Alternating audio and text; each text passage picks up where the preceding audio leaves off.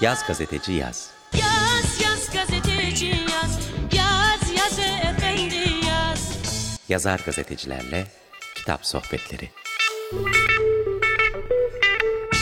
Hazırlayan ve sunan Cem Erciyes.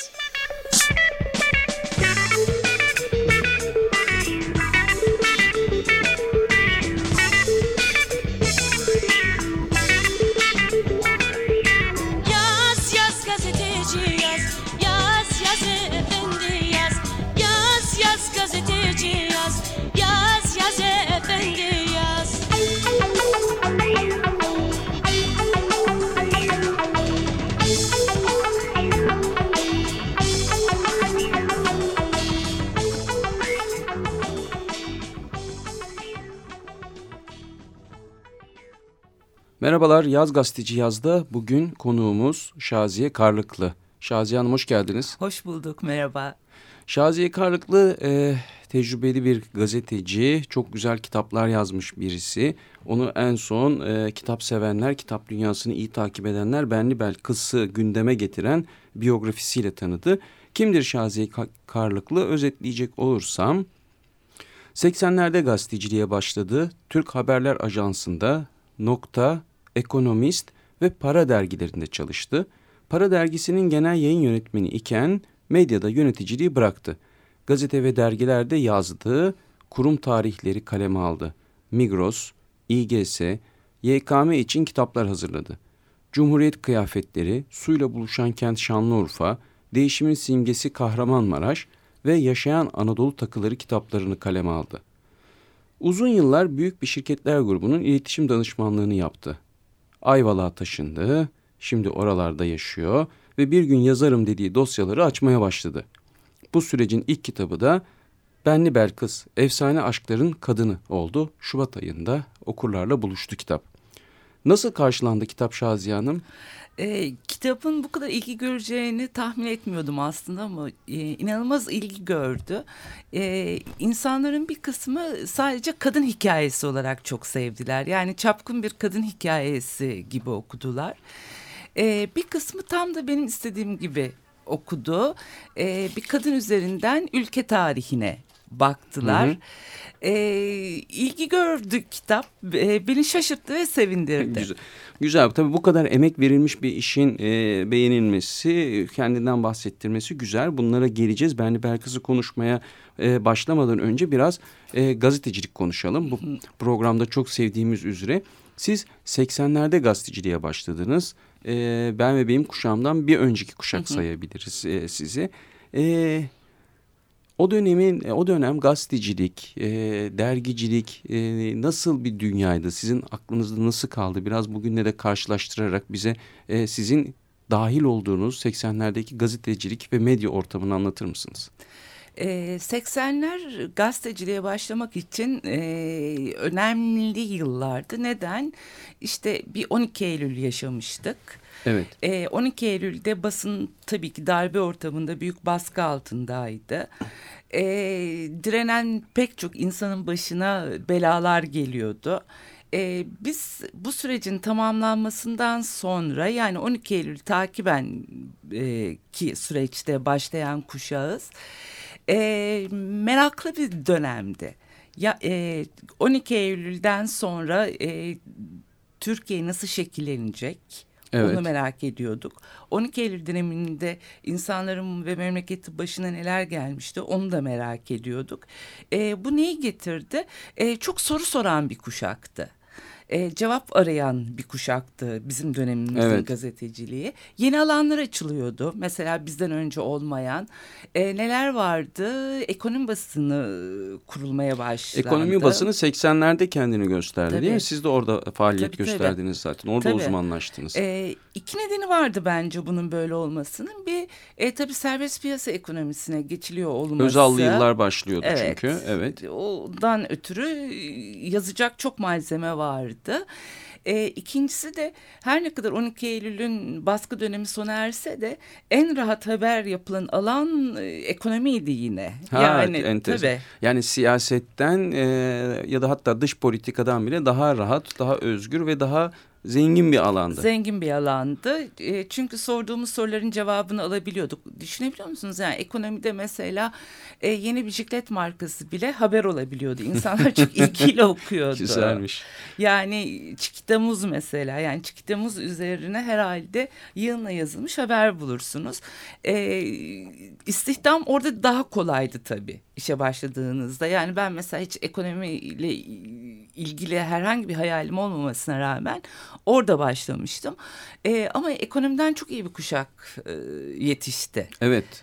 Yani sizinle birlikte başlayan çok değerli başka gazeteciler var. Evet. Ee, Hep- bir, bir kısmı hala aktif gazeteciliği sürdürüyor Sürdüren. gazetelerde, televizyonlarda. Bizden önceki kuşak spordan yetişirmiş. Ha, çok E, güzel. Bizim kuşak ekonomiyle yetişti. Çok güzelmiş. Peki e, siz tabii dergilerde çalıştınız e, önemlice bir süre. Yani dergiciliğin de farklı bir anlamı vardı herhalde. Yani günlük gazeteler bir yandan harıl harıl çıkarken bir yandan da yeni yeni dergiler çıkmaya başladı. Uzmanlık dergileri çıkmaya başladı. Ekonomi dergileri çıkmaya başladı. Doğru. E, ekonomi dergilerinden önce ama önce noktayı söylemem gerekiyor. Doğru. Haber dergicileri başladı. e, çünkü nokta Evet. önemli bir döneme işte benim de içinde yer aldığım. Yani ben 1985 ile 90 arası noktadaydım sanıyorum ya da 89 arası noktadaydım. E, dönemin en etkili muhalif yayınıydı. E, ama bunu da bence patronajına çok borçluydu. E, geçenlerde tekrar Kimdi patronu? Ercan Arıklı. Ercan Arıklı. Yani aklıma şöyle bir şey geldi. Ercan Bey kendini bence bir Anglo-Sakson falan sanıyor. Evet. Onu hep duyar, duyarız. Ben hiç çalışmadım Ercan Arıklı'yla ama öyle anlatırlar. Evet. Öyle zannediyordu ve e, küçük bir cennet yaratmıştı orada. E, neden önemli? Şunun için önemli. E, istediğimiz haberi yapabilirdik. E, bütün e, yani sonuç olarak haberini yaptığımız siyasi, ekonomi, kültürel hangi alanda olursa olsun, her kim olursa olsun Ercan Bey'in bir şekilde arkadaşıydı.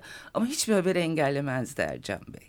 Çünkü onlar haberden para kazanan patronlardı değil mi? Evet, evet. Haberin sattığı zamanlarda onlar. Tabii reklam da önemliydi. Ama, Ama işte zaten hani haber satış sat- olunca... Haber satacak, onlar Evet. güçlü olacaklar, haber bağımsızlığını koruyacaklar. O dergi daha çok okunacak ya da gazete ki o da zaten parasını kazanacak yani. Evet, aynen öyle olacaktı.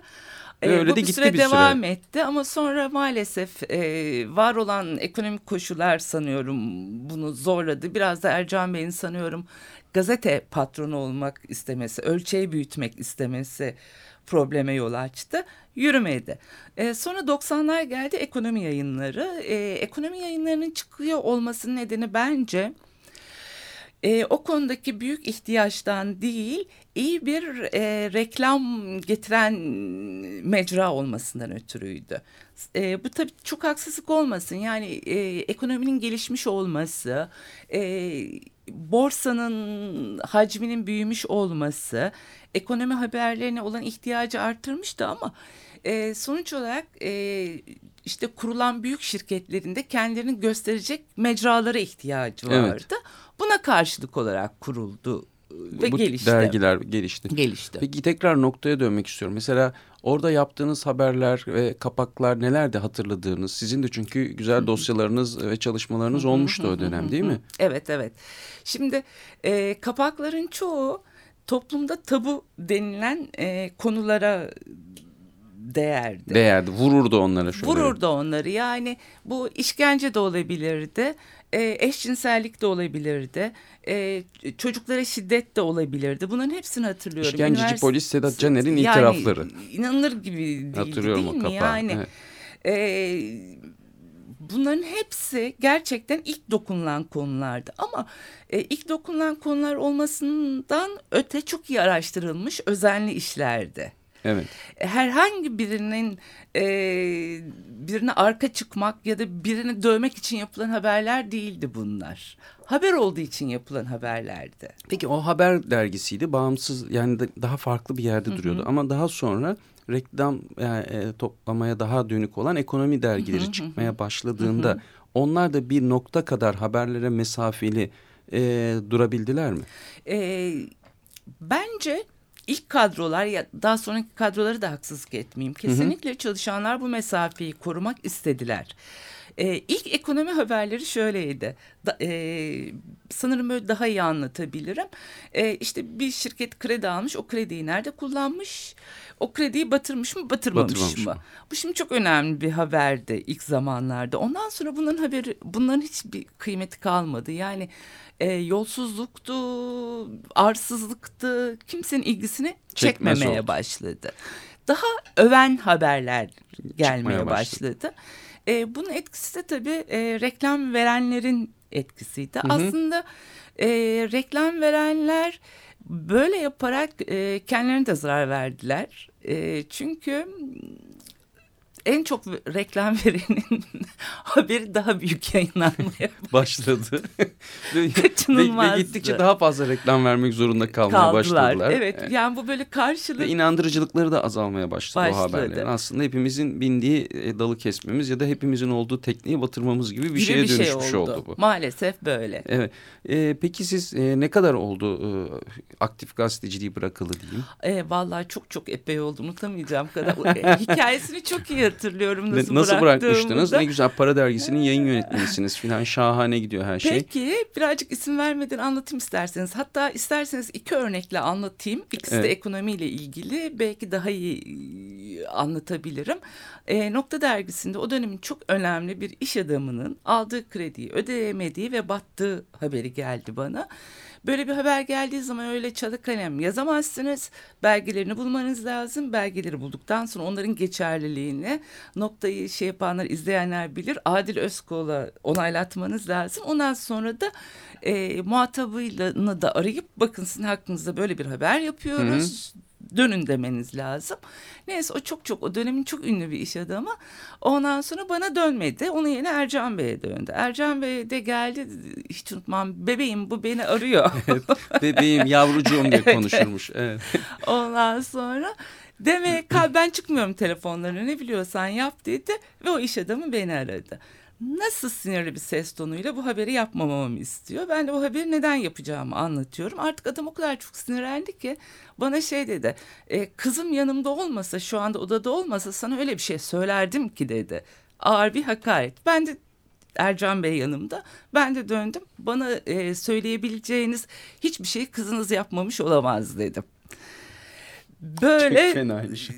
ondan sonra Oradan ben cingar çıktı tabii. e, yani işte karşılıklı küt pat kapadık telefonu. Benim elim ayağım titriyor ve ben ağlamaya başladım.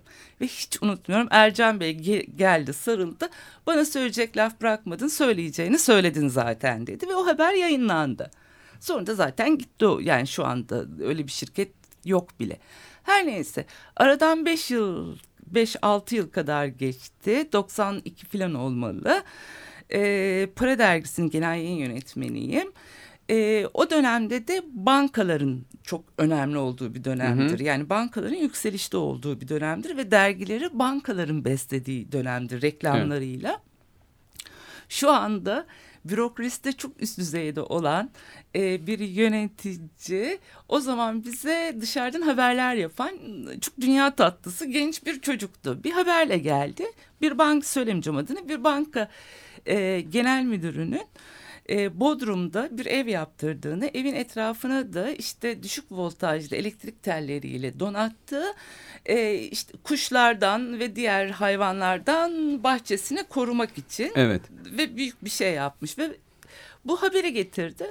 Ben de Güzel, haberi yazdım. eğlenceli de bir yanı var böyle evet. Ma- hafif magazinel bir yanı da var ama enteresan da bir şey. Şimdi bunu bir eko- o dönemin ekonomist yöneticisi şöyle yorumladı. Yani ben ya burası Güney Amerika mı?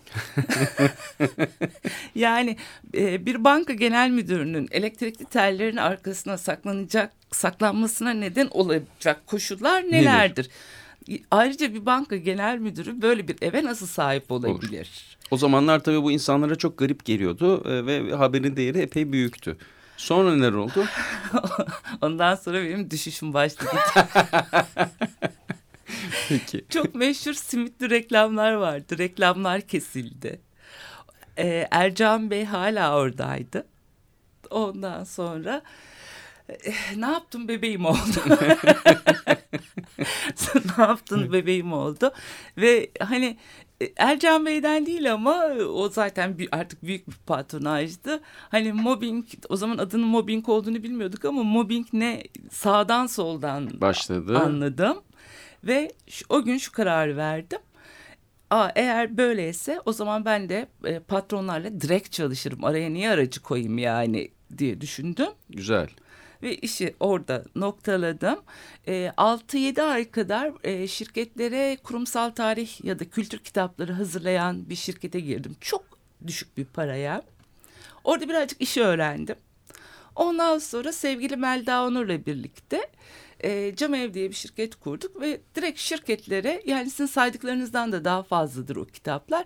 E, direkt şirket patronlarıyla oturup sizin tarihiniz nedir? Biz size tarih yazalım. Biz size yazalım. Nasıl parlatmak isteniyorsa tarihinizde parlatalım.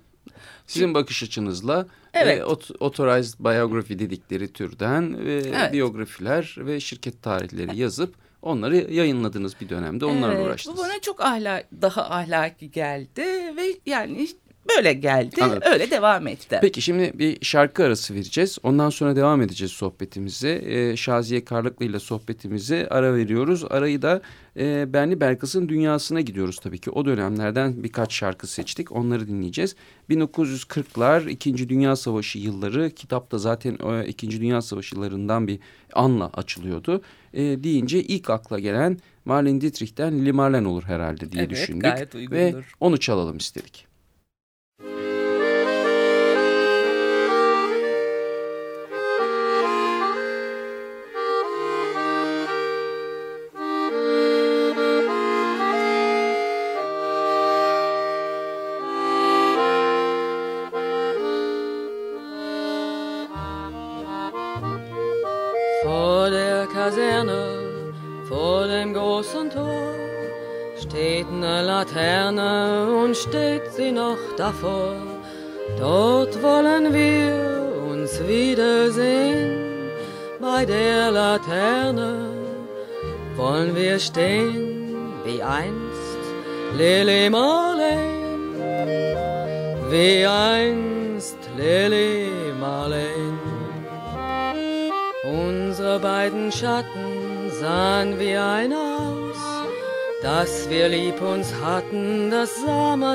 Daraus.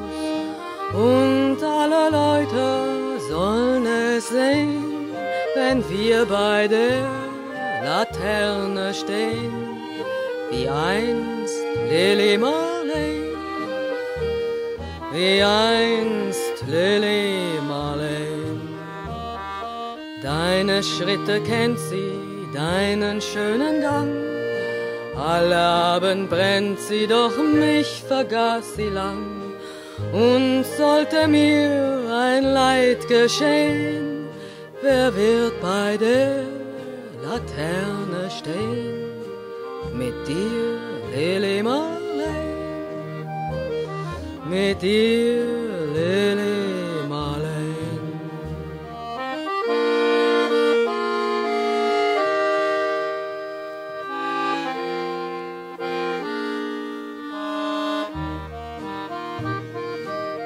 Aus dem stillen Raume, aus der Erde Grund, hebt sich wie im Traume dein verliebter Mund.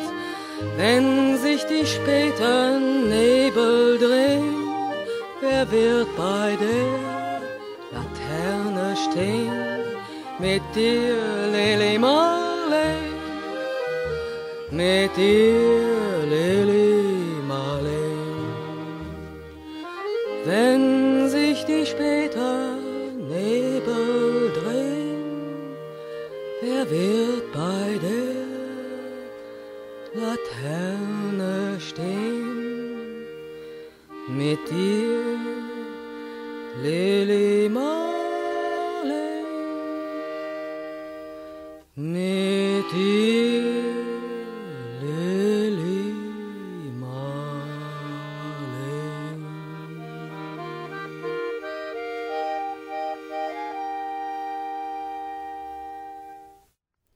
Yaz Gazeteci Yaz devam ediyor. Ben Cem Erciyes, konuğum Şaziye Karlıklı.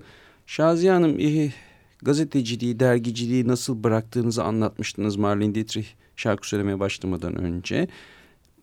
Sonra e, kitaplar hazırladınız. Sonra başka işler yaptınız. Ama geçen gün çok güzel bir tweet attınız. Eee hakikaten üstünde konuşmaya değer bir tespit içeriyordu. Onu şimdi okuyayım. Biraz ondan bahsedelim isterseniz. Şöyle yazdınız. Birkaç gün önce, bir hafta olmuyor. İşsiz kalmışlığım az ama işsiz kalma korkum çok olmuştur. Bu korku yüzünden yeteneklerinizi rehin verirsiniz. Ki pek çok kişinin karakteri de bu korkuyla değişir. İşsizliğin ve işsizlik korkusunun çok olduğu ülkelerde yetenek gelişemez. Çalışan etiği yerlerde sürünür diye bayağı da ilgi çekici bir ilgi çeken bir tweet attınız. Bu yetenekleri rehin vermek e, sözünden biraz yürüyelim istiyorum. Ne demek istiyorsunuz? Biraz açar mısınız? Ne, ne yapıyoruz da yeteneklerimizi rehin veriyoruz? Nasıl iyi diş oluyor bu yetenekler? Valla çok doğru yazmışım. Dinleyince hoşunuza gitti değil mi? Evet. Peki. Başkası yazmış gibi hoşuma gitti. Buyurun. Ee, biz ilk işe başladığımız zaman yani ilk işler işe başladığımız yıllarda hemen iş bulurdunuz. Yani istihdam genişti. Eğer e, bir şekilde kafanız basmıyorsa Evet. fırlar başka bir yerde başlardınız. Ama e, krizlerle birlikte e, istihdam sorun olmaya başlayınca sadece gazetecilik için söylemiyorum bunu. Ben diğer sektörlerde de çalıştım. Orada da gördüm. İnsanlar işlerini yitirme, e, kiralarını ödeyememe, çocuklarını okula götür yollayamama Evet. korkusuyla e, var patron korkusu nedeniyle patronlarıyla ne bileyim ben yöneticileriyle, direktörleriyle Evet. uzlaşmak zorundalar. Hiçbir şekilde hayır deme şansları yok. Evet. E, hatta göz göre göre yani diyelim bir şirkette bir karar alınıyor. Bu, bu karar facia. Bu kararı çürütme yetisine ve bilgisine sahip olmalarına rağmen Onu bu böyle değil diyemiyorlar. Çünkü e, feci derecede bir ego sorunu var. E, insanlar o ego yani yöneticiler o egolarına helal halal gelsin İstemiyorlar. istemiyorlar. E, bu durumda siniyorlar Çünkü, insanlar. çünkü onlar da işlerini kaybetmek istemiyorlar. Altlarındaki rekabeti o yüzden e, çok iyi kontrol etmeye çalışıyorlar vesaire vesaire gidiyor. Bu işini kaybetme korkusu yani çok arttı daha sonra. Eskiden bu kadar değildi diyorsunuz ya. Bu belki biraz şeyle de alakalı. Yani tüketim e, toplumu olduk, olduktan sonra biz e, daha fazla bağlandık e, göbeğimizden, kolumuzdan, karnımızdan vesaire o aldığımız maaşa ve yaşam standartlarımıza. O yüzden insanlar da işsiz kalmaktan çok daha fazla korkar olmuş olmalılar. Çok doğru. Yani sadece e, telefonlarımıza ödediğimiz e, paralar bile yani e, inanılmaz rakamlara ulaşıyor. Ya ben şeyle bile çok çok tanık oldum. E, yeteneklerini gizleyen insanlar gördüm. Bildiği dillerin sayısını söylemeye çekinen insanlar gördüm. Bunları gerçekten şahit oldum. Ne, ne, ne sahikle? E ne sahikle e, yeteneğinin parlayacağını üstü fark etmesin diye. Tepki çekmemek için. Tepki çekmemek Ben tabii için. şöyle bir anlamda çıkartıyorum bundan. Ee, yani e, farklı alanlarda çalışmak zorunda kaldık. Hani e, girdiğin işte devam ediyorsun işsiz kalmamak için. Yani e, işte Şaziye Karlıklı örneğinde bakacak olursak yıllarca siz ekonomi gazeteciliği bugün hala yapıyor olabilirdiniz. Ayrıldınız biz şimdi Benli Belkıs gibi nefis bir kitap okuyoruz. Yani tabii aradan 20 sene geçti ama arada başka şeyler de yazdınız. Yani bunun gibi insanın hani e, başka hayat seçenekleri de olabileceği, e, başka e, hayatlar da olabileceğini düşünmesi ve bununla ilgili karar alabilmesi gerçekten çok güç günümüz çalışma. Bir de bu var tabii ki. Bir de bu var. Yani e, ben Benli Belkıs ve şu anda üzerine çalıştığım projeyi ve çalışmayı düşündüğüm projeleri çok erkenden başlatabilirdim. Hı hı. E, ama yani bu hayatta bir de para kazanmak diye bir Evet. mesele var. Tabii me- yani dediğiniz gibi meselenin bir de diğer tarafı var. Ama insanın ilk tercihinde devam edememesi kadar da acı bir şey yok. Yani benim ilk tercihim daima gazetecilik olmuştur. Ama ona işte devam edemedik. Peki e, bugün kendinizi yine e, mesleğiniz ne dendiği zaman ne diyorsunuz? Gazeteci olarak e, tanımlıyor musunuz? E, yok hayır. Çok zaman geçti artık. Çok zaman geçti. Peki özlüyor musunuz gazeteciliği? E, çok özlüyorum. Hele bugünlerde nasıl özlenmez gazetecilik Bence yani. çok özlemeyin. Yani şöyle benim için gazetecilik şeyde e, ben e, gazetecilikte öğrenen bir insanım. Yani e, çok iyi eğitimler alıp her şeyi bilip de gazeteciliğe girmedim ben. Gazeteciliğe girdikten sonra gazetecilikle birlikte öğrenip gelişen bir insan oldum. Ama bu da şöyle bir şey geliştirdi. Bir araştırmayı öğrenmek, bir soru sormak. Ve şu anda e, soru sor, o kadar çok soru soruyorum ki. O gazetecilikten gelen bir şey. Yani yine de yapmak isterdim. Özendiğim insanlar var, yok değil. Peki e, şimdi Benli Belkıs, Benli Belkıs deyip duruyoruz. Birazcık kitaptan bahsedelim istiyorum. E, zaman ayıralım çünkü e, hakikaten burada çok güzel bir hikaye var. E, siz bize anlatın. E, Benli Belkıs kim? Yani Benli Belkıs e, ben şöyle bir iki cümle kurayım hakkında. Hepimizin kulağının aşina olduğu ama bu kitabı okuduğumuz zaman fark ediyoruz ki hiçbirimizin tam olarak hatırlamadığı, tanımadığı bir dönemin çok önemli bir e, cemiyet e, haberleri e, figürü, cemiyet figürü, e, kişiliği. E, onun ne demek olduğunu da konuşuruz birazdan. E, ve çok ilginç bir hayata sahip olmuş birisi. Bu hayatın içerisinden pek çok ilginç adam da geçmiş. O yüzden de kitabın belki de alt başlığı Efsane Aşkların Kadını. Size sordum ama ben bayağı anlattım ben de belki. O yüzden siz bana bu hikayeyle nasıl karşılaştınız ve bu kitabı yazmaya nasıl karar verdiniz onu anlatın isterseniz. Ee, bu kitabı ya, yani yaz, yazmanın anahtarını bana aslında az önce sözünü ettiğimiz kurumsal kitaplar açtı.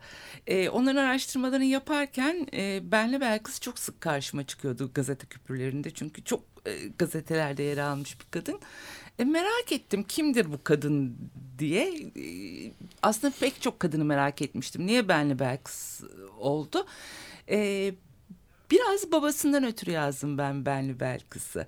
Çünkü dediğiniz gibi e, toplumda bir Benli Belkıs, e, hafızamızda bir Benli Belkıs ismi var. Bir hafif kadın ya da çapkın kadını Evet, çapkın kadın. simgeleyen. E, bu çapkın kadının babasının e, Mustafa Kemal'i işte bastırmak isteyen Kuvayi İnzibatiye'nin başındaki Süleyman Şefik Paşa olduğunu duyunca gerçekten çok şaşırdım. E, çünkü böyle bir profil baba Evet. beklemiyorsunuz. Çünkü o kadar modern bir kadın ki hani değil mi Evet, böyle modern evet, hayatın yani- simgesi olmuş bir kadın ama aslında o e, Mustafa Kemal'in neredeyse can düşmanı olmuş Süleyman Şefik Paşa'nın kızı. Ya buradan yola çıkınca bir baktım tabii o zaman Osmanlı ailelerine gidiyorsunuz. Evet. Ee, kadın baya baya yani Benli Belkıs dediğimiz figür e, yani tırnak içinde kullanayım bir aristokrat. Ondan sonra bir şey daha ilgimi çekti. Ee, baba 150'liklerden sürgüne gönderilmiş. Sürgüne gönderilmeden kendi kaçmış zaten. Ee, fakat babayı da ailesi terk etmiş. Yani e, Benli Belkıs'ın annesi kızlarını toplayıp Cumhuriyet'e geri dönmüş. Geri dönmüş. O sırada neredeler?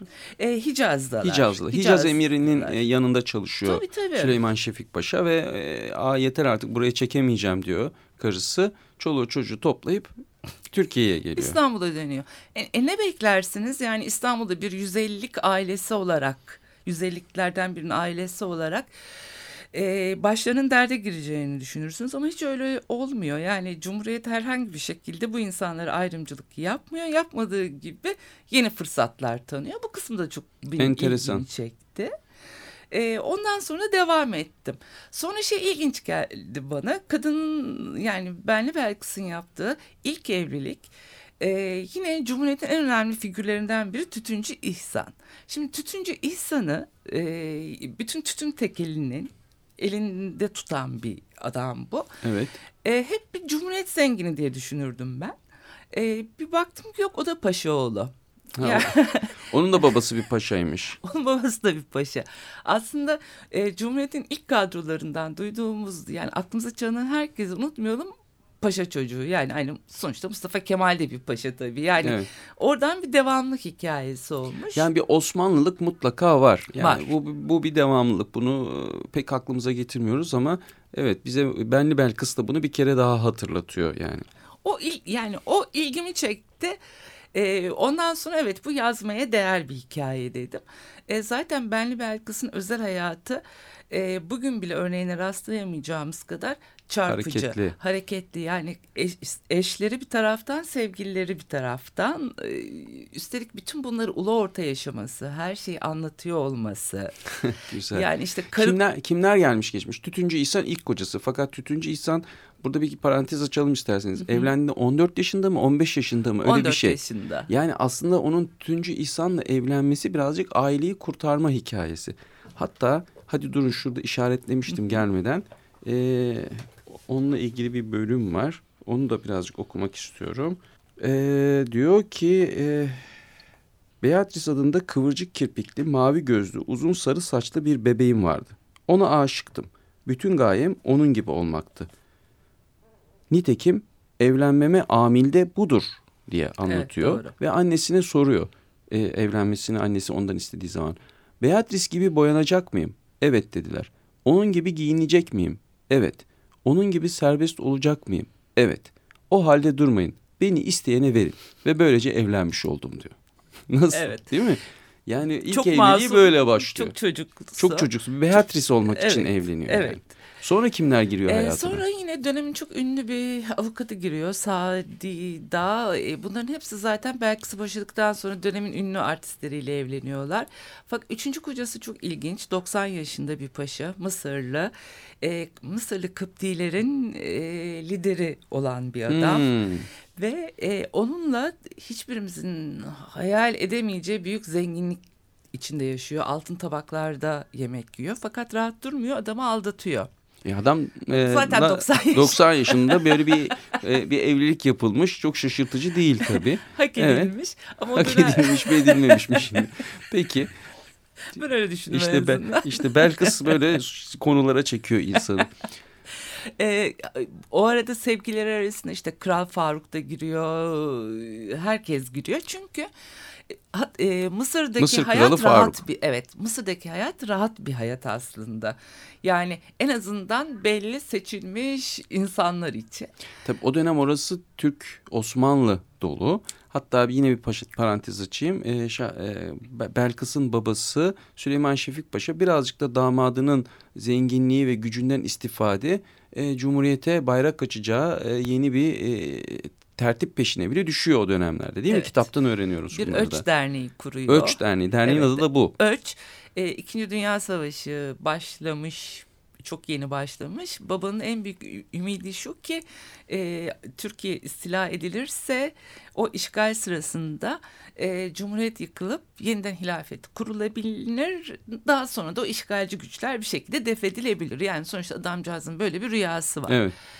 E, parada Belkıs'ın kocasında ama orada tuhaf bir şey oluyor. Belkıs'ın kız kardeşi Ferizat da Osmanlı hanedanına yani sürgündeki hanedana gelin gidiyor. O zaman babanın istediği tam hani oluyor. Bir taraftan para var bir taraftan Hanedanda ünvan var. ünvan var, Evet.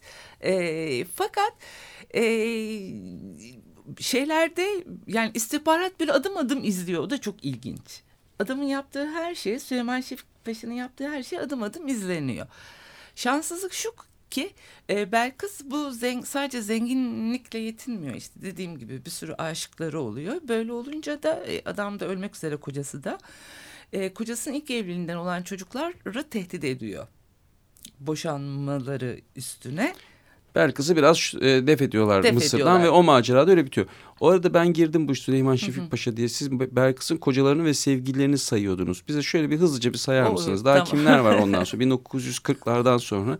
1940'lardan sonra e, kimler var? Mesela kitapta yer almayanlardan da söz edeyim ben. Olur Rom- buyurun. Romanya kralı var. Romanya Kralı. Ee, ondan sonra e, Macaristan'ın o dönemdeki diktatörü Horthy var. Horthy'nin oğlu da var üstelik Peki. ona dahil olmuş. Ondan sonra çok ilginç benim en ilginç e, bulduğum e, Max Oppenheim diye e, bir adam var. O en önemlisi Kim o? bence. Bir Şimdi- fizikçi falan mıydı? Öyle bir Oppenheim'de bir... Evet ama değil. Bu Değil, bu başka bir değil, şey. Bu arkeolog.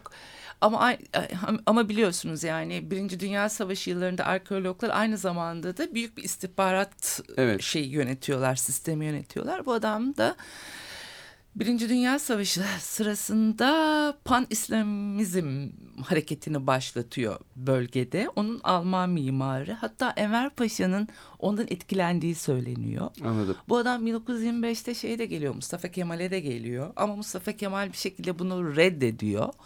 E, sonra Almanya'ya dönüyor fakat ne yazık ki Yahudi. Yahudi olunca e, Hitler nezdinde birazcık şey kaybediyor e, değer kaybediyor ama tabii başına hiç kötü bir şeyler gelmiyor çünkü adamın istihbarat şey çok güçlü. Ve e, yeni başlayan İkinci Dünya Savaşı'nda da İngilizlere karşı bölgede e, istihbarat raporları hazırlıyor ve o sırada Belkıs onun evinde. Oppenheim'ın evinde kalıyor. Baron, baron filan adam yanlış Baron hatırlamıyorum. tabii tabii adam Baron baron. Oppenheim'ın evinde, Evinde kaldığını kalıyor, görüyoruz evin- Belkıs'ın. Peki bütün bunları siz nereden e, takip ediyorsunuz? Yani bunları birazcık değil mi dönemin gazete ve dergi maga- e, magazin haberlerinden. Evet. Ama bir kısmını zaten Belkıs kendisi de anlatıyor galiba. Açıklıkla yaşıyor demiştiniz. E, yani bu, bu- bunların izini nasıl sürdünüz? Nasıl topladınız bütün bu malumatı? E, bunu, ya bunda tabii bu e, gazetecilik işi çok işime yaradı. Mesela o anlatıyor. E, çok tatlı bir baron vardı Oppenheim. Ben onun evinde kaldım. İşte bir şunları röportajında bahsediyor, bundan bahsediyor. yani. Ha o zaman ben e, bu bilgiyi aldıktan sonra geri dönüp bu adam kimmiş diye bakıyorum. Bu adam kimmiş diye bakınca hikayenin diğer taraflarına. Çıkıyor ortaya. Evet. Böyle Böyle böyle ilerliyor. açılıyor. Bazen bir gazete ilanından e, yola çıkıyorsunuz. Evet. Farklı ilişkileri e, yakalıyorsunuz uçlarını. Ya mesela gazete ilanı dediniz. Ee, ailenin Belkıs'ın evliliklerine ve zengin sevgililere ne kadar ihtiyacı olduğunu e, ispatlayan bir şey de şuydu. E, bunlar Marco Paşa Marco Paşa yalısı değil de Marco Paşa köşkünde yaşamışlar. E, bir bakıyorsunuz Belkıs'ın iki evlilik arası e, köşk hacizden satışa konulmuş. E, bunların hepsi size bir şey söylüyor. Anlamadım. İki evliliği arası köşk hacizde imiş. E, o boşandığında satışa çıkmış. Satışa çıkmış. Yani demek ki ailenin Paralar bitmiş. paralar bitmiş ailede. Yani baba döndüğü zaman da mesela Süleyman Şefik Paşa döndüğü zaman da e, yokmuş para yemişler yani ve çok zengin yaşamışlar inanılır gibi değil. Ya zaten öyle de bir şey var. Yani bu aristokrat dediniz ya siz e, Benli Belkıs, Belkıs için. E, hakikaten aristokratlık dediğimiz şey öyle bir şey. E, çok zengin yaşamak, e, paşa gibi yaşamaya devam etmek. Aile bu hayatı sürdürmek istiyor. O yüzden de zaten işte böyle kiralık konak falan gibi edebiyatımızda da çok yeri olan e, şeyler çıkıyor ortaya. O trajedi, oradaki trajediden. Ama Belkıs'ın hayatı bir yandan da bana şeyi çağrıştırıyor. Bu çok tipik de bir e, şey. E, bir 19 yani 20. yüzyılın hemen başında 19. yüzyıl aristokrasisiyle 20. yüzyıl yeni zenginlerinin e, bir araya geldikleri e, ve o, o, o eski aristokratik hayatın ve lüksün bir şekilde yaşandığı ki dünyada sefalet ve savaşlar da sürmesine rağmen bir hayatın başlıca aktörlerinden birisi. Sandığımızın aksine daha ulus devletler yeni kurulmakta ve bu aristokrasi ve burjuvazi son derece hareketli. Ortak e, şeylerde işte avlara çıkıyorlar. Burada av hikayeleri yok ama başka kitaplardan biliyorum. E işte o gazinolarda, eğlence yerlerinde buluşuyorlar, ediyorlar. E, ve e, Belkıs'ın da o binbir milletten sevgilisinin olması e, belki de bununla da alakalı bir şey. Bize böyle çok değişik bir dönemi, çok değişik bir dünyayı anlatıyor aynı zamanda Benli Belkıs'ın hayatı. E, o hayatın çok önemli bir fi- figürü bence ve bu figürün de Türkiye'den çıkmış olması e, bizim için hikayeyi daha ilginç kılıyor. Yani şimdi mesela düşünün Sherlock Holmes'u hepimiz biliriz. Evet. Ama Sherlock Holmes'un yazarın oğluyla Sevgili olmuş bir... sevgili olmuş, bir ay şeylere kapanmış, şatolara kapanmış. Kadın da o yani. Arthur Conan Doyle'un Evet, oğluyla, birlikte olmuş. Evet, evet. O- bu, bu, bu da var hayatın, hayat o da var hikayesinin yani içerisinde. çok, işte sevgililerinden bir tanesi o en çok aşık olduklarından bir tanesi de Hatta o. öyle. Hatta yani Bir casus daha var onun hayatında. İnanılmaz. Nişanlısı mıydı o? Evet. Onu da anlatsanıza. İlhan Bayramoğlu. Yani çok ilginç bir adam İlhan Bayramoğlu. Ee, nişanlanıyorlar. İlhan Bayramoğlu'na ait e, bütün hikayeler e, re kitaplardan buldum. Yani İkinci Dünya Savaşı'ndaki casusluk e, belgelerini anlatan akademik kitaplarda buldum. Hem Almanya adına hem İngiltere adına casusluk yapan bir iş adamı. İş adamı olması Maşallah. yani Cicero gibi bir tip yani bir tip- evet. bence çok daha Enteresan. yani Cicero işte şey ne bileyim ben dibin dibi bu adam çok daha iyi bir sistem aman daha gelişmiş bir sistemi yönetiyor. E, çünkü iş adamı. E, ithalat yapabiliyor, ihracat yapabiliyor. E, dünyaya açık. Evet. E, ve sonuçta ama e, savaş savaş sona ermeye başlayınca Almanlar yenilmeye başlayınca bu adam da ortadan kayboluyor. Kayboluyor. Ama ortadan kaybolması yok olması anlamında değil. E, Belkıs'ın nişanlıkları sona eriyor. E, burada hemen nokta koyup kitaptan sonra başıma gelen bir şey anlatacağım size. E, Anlatmadan önce peki yani ortadan kayboluyor bir daha İlhan Ha, Bayramoğlu'nun imi timi belirsiz mi oluyor? Ha, anlatacağınız da bununla ilgili. Ha, Buyurun. Onu anlatacağım. Ee, İlhan Bayramoğlu'na ait ben yani daha sonra ne oldu diye ben merak ettim. Yani kitap için bakmam gerekmiyordu. Ama bir şirketleri var. Şirket devam etmiş. Ama İlhan Bayramoğlu'na dair hiçbir haber çıkmamış basında ondan sonra. Ee, kitap çıktıktan sonra beni emekli bir büyükelçi aradı. Ee, 1960-70'in başında e, Paris'te görevliymiş. Ama yani daha düşük bir memur ya Evet. alt bir pozisyonda demişler ki bir vatandaşınız öldü gelin. Ee, eskiden Paris'te Nazilerin kullandığı e, bir bina varmış. O bina daha sonra bir otele dönmüş. O otelin tam katında Bir katı, ka- bir katı kapatmış orada yaşıyormuş. Orada yaşayan bir adam ölüyor. İlhan Bayramoğlu. Ee, Büyükelçi dedik ki bu, bu kadar hani yıl geçti emekli oldum. Ben hala böyle bir odayı hayatımda görmedim. Ve çok merak ediyordum bu adamın kim olduğunu. Sizin kitabınızda izine rastladım. Bütün Louis Vuitton gardıroplarla doluymuş. Ee, s- o dönemin şeyiyle çanta içinde e, 300 bin frank para varmış. Bankadaki para hesaplanabilir bir para değilmiş. İnanılmaz. Büyük bir zenginlik sahibi Büyük yani. bir zenginlik sahibi ve biz onu hiç bilmiyoruz. Yani e, çünkü 60-70 Peki ailesi o da mı Paşazade? e, İlhan Bayramoğlu'nun tabii tabii onun da tabii Var tabii, orada da bir- tabii, bir tabii. Osmanlılık yani var. o devamlılık öyle. O büyük ihtimal casusluktan kazandığı paralarla Paris'te sonra kendine sessiz ve mutlu bir hayat sürmüş. Mutlu bir Buradan hayat sürmüş. ki. Hastalanmış işte yani hastalandıktan sonra şeye devam etmişlerdir tabii. Yani sonuçta o ticari imtiyazları kime vereceklerini biliyorlar. Evet. Hani sana bana vermiyorlar. Peki e, tabii bütün bunlar o sevgililer sevgililer deyip duruyoruz. Bir de şöyle de bir yanı var Benli Belkıs'ın baktığımız zaman aslında çok küçük yaşta güzel bir kadın olduğunu e, ve olacağının da diyelim farkına varmış, vardırılmış ve e, e, bu bunu kendisinin e, yani bunu bir yaşam şekli haline getirmiş.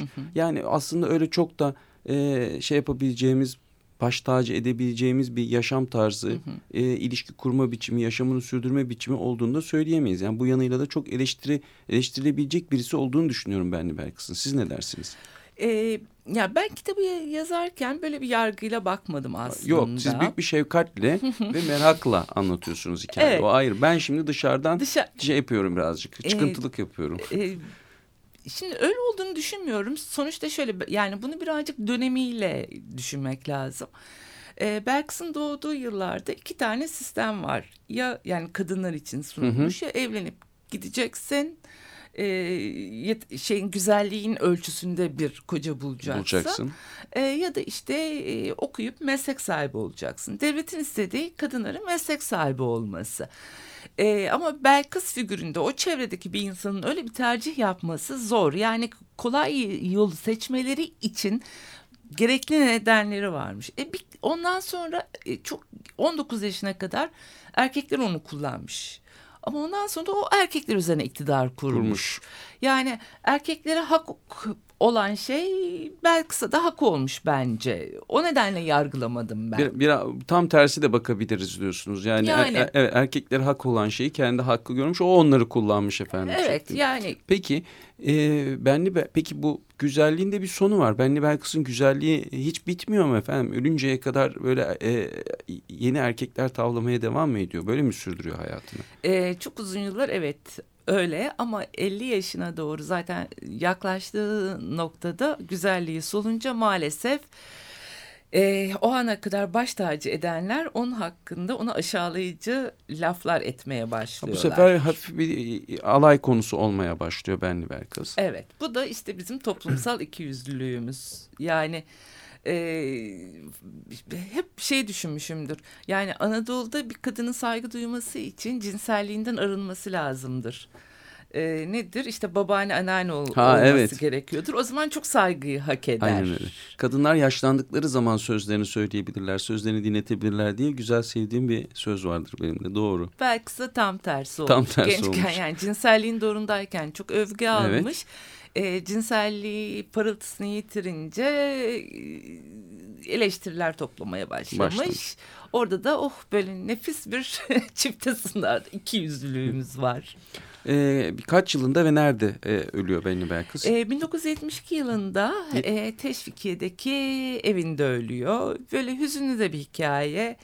E, kapıcısı e, apartman görevlisinin kollarına yığılarak ölüyor. Onun hakkında yazılan bir iki şey vardı. İşte hiç ait olmadığı bir sınıfın elinde öldü filan. Belki öyle de bir kadın değil ayrıca. Yani insanlarla o tür aşağılayıcı bir ilişki kurmuyor. Bir de böyle çok solcu dönemin arkadaşları var. Dönemden arkadaşları var. Yani halka aşağılayan bir kadın değil aslında. Yani onun için şefkatli bir kol olması, Olması yeterli. yeterliydi. Orada da ilginç bir şey oldu. Belki öldükten sonra evi kiralayan ıı, hanımın yani başka bir aile taşınıyor. Onlar beni aradılar. Siz kitabı yazdıktan sonra daha devam etmiş malumatlar. Yeni bir evet. edisyon belki yaparsınız. evet, ne anlattılar size? Ee, şunu anlattılar. e, Duvarları kıpkırmızı boyalıymış. O kırmızı tabii ilginç bir renk. Hani psikolog değilim ama an- hani birisi açıklama getirebilir. Bir sürü gece elbisesi varmış. Ama o elbiselerin hepsi bir kömürlüğe tıkılmış. Aileden hiç kimse gelip almamış. Ee, bana hüzünlü geldi. Hüzünlüymüş hikaye hakikaten. Bana hüzünlü geldi. Peki Belkıs'ın bu şahane hikayesi e, yeni bir edisyonunu yapacak mısınız kitabın bilmiyorum ama sanki farklı şekillerde de devam etme ihtimali varmış gibi değil mi? Böyle bir takım film, dizi filan e, şeyleri, e, ihtimalleri var mı? Ne dersiniz? Ee, evet öyle ihtimaller var Ee, ama yani burada benim istediğim e, belki ben belki ne kadar şefkatli davrandıysam e, işin filmin kısmında Aa, da işte. e, öyle olmalı. Yazarın zorlu e, Evet. macerası ondan itibaren Evet. başlayacak. Umuyorum ki o konuda şansınız bol olur. Çünkü bu kitap bize yarım asır önce e, ölmüş çok ilginç bir kişiliği tanıttı. E, yeniden ha- e, daha uzun süre hayatta kalmasını istiyorum. Süremiz e, sona doğru yaklaşırken e, tekrar peki sırada ne var? Neyle uğraşıyorsunuz Şaziye Hanım? Bu e, biyografi yazma işine devam edecek misiniz? E, edeceğim. Yine bir kadın var. O da çok ilginç bir hikaye. E, ama o Belkıs gibi üst sınıftan değil alt sınıftan gelip üst sınıfları eğlendiren Hı hı. bir kadının hikayesi olacak. O da çok ilginç. E, hem dönemin tarihini, insanlarını anlatmak bakımından Yine tanınmış Güzel bir, bir tecrübe. aslında tanınmış bir figür. Onu siz tekrar bir Evet, e, evet. ele alıp hayatını anlatacaksınız. tanınmış derken yani sanıyorum benim kuşağım birazcık hatırlar ucundan ama Evet. yeni, yeni kuşağın hatırlayacağını Bir dönem meşhurdu yani sonuçta. Bir dönem meşhurdu. Onun da meşhurluğu daha çok da bir şey yurt dışında olmuş. Orada da bir yurt dışı hikayesi var. Bi- biyografilere devam edeceğim. Evet. Peki ye- yeni kitabınız ne zaman biter inşallah? Ne zaman biter? Kitabı yazması çok sorun değil de araştırma kısmı sorun. Yani ben birazcık da o konuda obsesif biriyim. Hı hı. Ee, bilgiye ulaşana kadar duramıyorum. Yani o atlayarak gidemiyorum. Araştırması biraz uzun sürer E, ama tabii a- anlaşılır bir şey ama Evet. zaten biraz kazıya kazıya buluyorsunuz. Çok genel geçer bilgiler değil detaylara da ulaşmanız lazım ama sonra da mesela şimdi biyografi yazmanın da çeşitli yolları var. Sizin benimsediğiniz daha biyografik roman tarzını benimsiyorsunuz. e, bazı sahneler tabii ki hayali. E, işte mesela bu kitabın açılışı bir araba kazası sahnesiyle açılıyor. Ondan sonra işte e, yani oradaki diyalogları vesaire bilemezsiniz. Tabii kaza doğru ama diyaloglar Evet yani evet. o günkü hava durumu bilmem ne falan ama güzel bir atmosfer yaratıyor. E, bunun dışında tabii şey de mümkün. Yani e, bir anlatıcıyı siz dışarıdan üç, e, bir anlatıcı, tanrı anlatıcı anlatıyor. Bir, birinci teki şahıs onun ağzından yazabilirsiniz. Dışarıdan bir anlatıcı yazabilir. Bir şey gibi olabilir. Belgesel gibi ilerleyebilir. Böyle pıtır pıtır pıtır e, sadece yaşanmış sahnelerden. Bu, bu konuda tercihinizi nasıl yapıyorsunuz? Ee, Tekniği nasıl seçiyorsunuz? Yani? Yani aslında yani benim tekniğim belgesele çok daha yatkın bir teknik. Yani Evet. belgeden aktarmak bana daha çok yakın bir şey. Ama e, daha geniş kitlelerle buluşmak için e, biraz daha atmosfer yaratmanın gerekli olduğunu düşündüm. Sonra da bunu sevdim. E, b- sevdim yani öyle devam edeceğim. Böyle, böyle bir de bunun tabii okur açısından da bir avantajı var. Çünkü e, böyle bir kitabı okumak her zaman daha kolay, e, daha zevkli, daha e, kolayca akıyor. Okuması da daha rahat oluyor. O bakımdan da şahane bence. Peki e, Şaziye Hanım e, süremiz artık e, handise bitiyor. Bir e, şarkıyla e, veda edeceğiz. Tabii arada bir şarkı atladık. Dario bir, bir Dario Moreno şarkısı ayarlamıştım, hazırlamıştık ama o kadar güzel gitti ki muhabbet ben bölmeyeyim dedim. Neden hazırlamıştık? Çünkü Dario Moreno da e, şa, e, Benli Belkıs'ın ar- arkadaşlarından birisi o Tabii dönem ki. birlikte oturup kalktığı kişilerden birisiydi. Ama biz e, final şarkısı olarak bir Charles Aznavour şarkısı seçtik sizinle. E, Le de Guitars diye e, doğru okuyorsam Fransızca bir şarkı. Çünkü e, bu şarkı e, Benli Belkıs'ın hayatında bir anlamı olan bir şarkı. E, siz özetler misiniz neydi? Ben cümlelerini buradan okuyabilirim. E, Belkıs'ın erkeklerle olan ilişkisini anlatan bir şarkı. Her ayrılığından sonra bu şarkıyı dinlediğini ve sonra yeni aşklara yelken açtığını Anlatıyor. anlatmış Evet. kendi sözleriyle. Kendi- ben mealen Şöyle söyledim. evet, me- mealen öyle ben alıntılıyım buradan. Bir erkek şerefim ve gururumla oynayacak olursa benim aşk anayasa prensiplerimi çiğnemiş demektir. İşte o zaman gözümü dahi kırpmadan sadece adieu demekle iktifa eder, çeker giderim. Doğruca çok sevdiğim mum ışıkları altında kana kana şampanya içmeye, Le Deux Guitars şarkısını dinlemeye, çılgın gibi eğlenmeye ve hayalimde yaşattığım ve yarattığım idealim olan erkeğin bir, bir benzerini bulmaya doğru yola devam ederim diye anlatmış e, hayattayken Benli Belkıs. Biz de onu e, ona her defasında yeniden enerji veren o şarkıyı dinleyerek çok eski bir kaydından e, bu programı bitirelim. Çok teşekkür ediyorum katıldığınız Ben için. çok teşekkür ederim.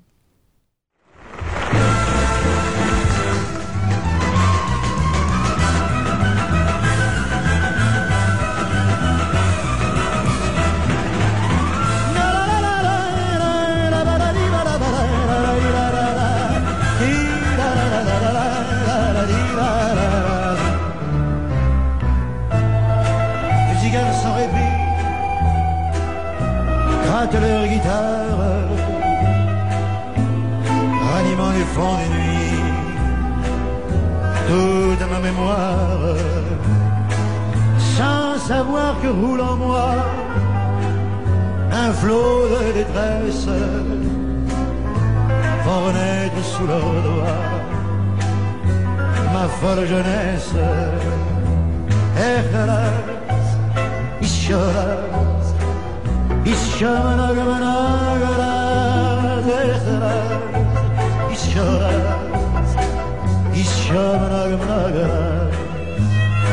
Jouez égal, jouez pour moi, avec plus de flamme,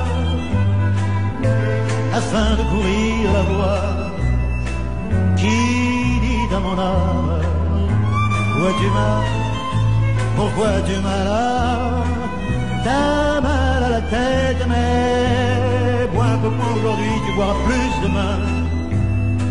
Et encore plus après demain. La, la, la.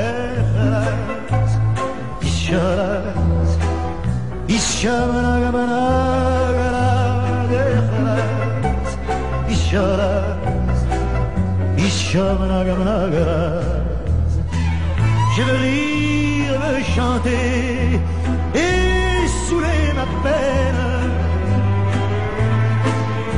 le passé qu'avec moi je traîne. Apportez-moi du vin fort, car le vin de niveau versez, versez-moi encore pour que je m'enivre.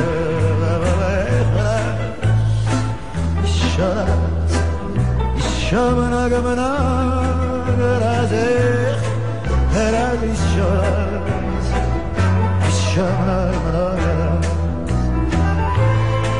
De guitare à ma pensée,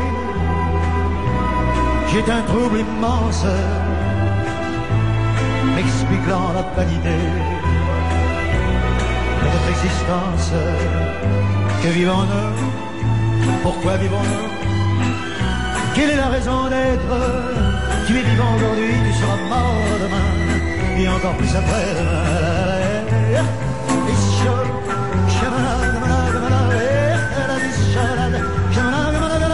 Quand le soleil va mort, c'est de lamentable et que vous devez tomber sous la table. Alors pour cesser, mon chant qui résonne, en attendant jouer, je donne.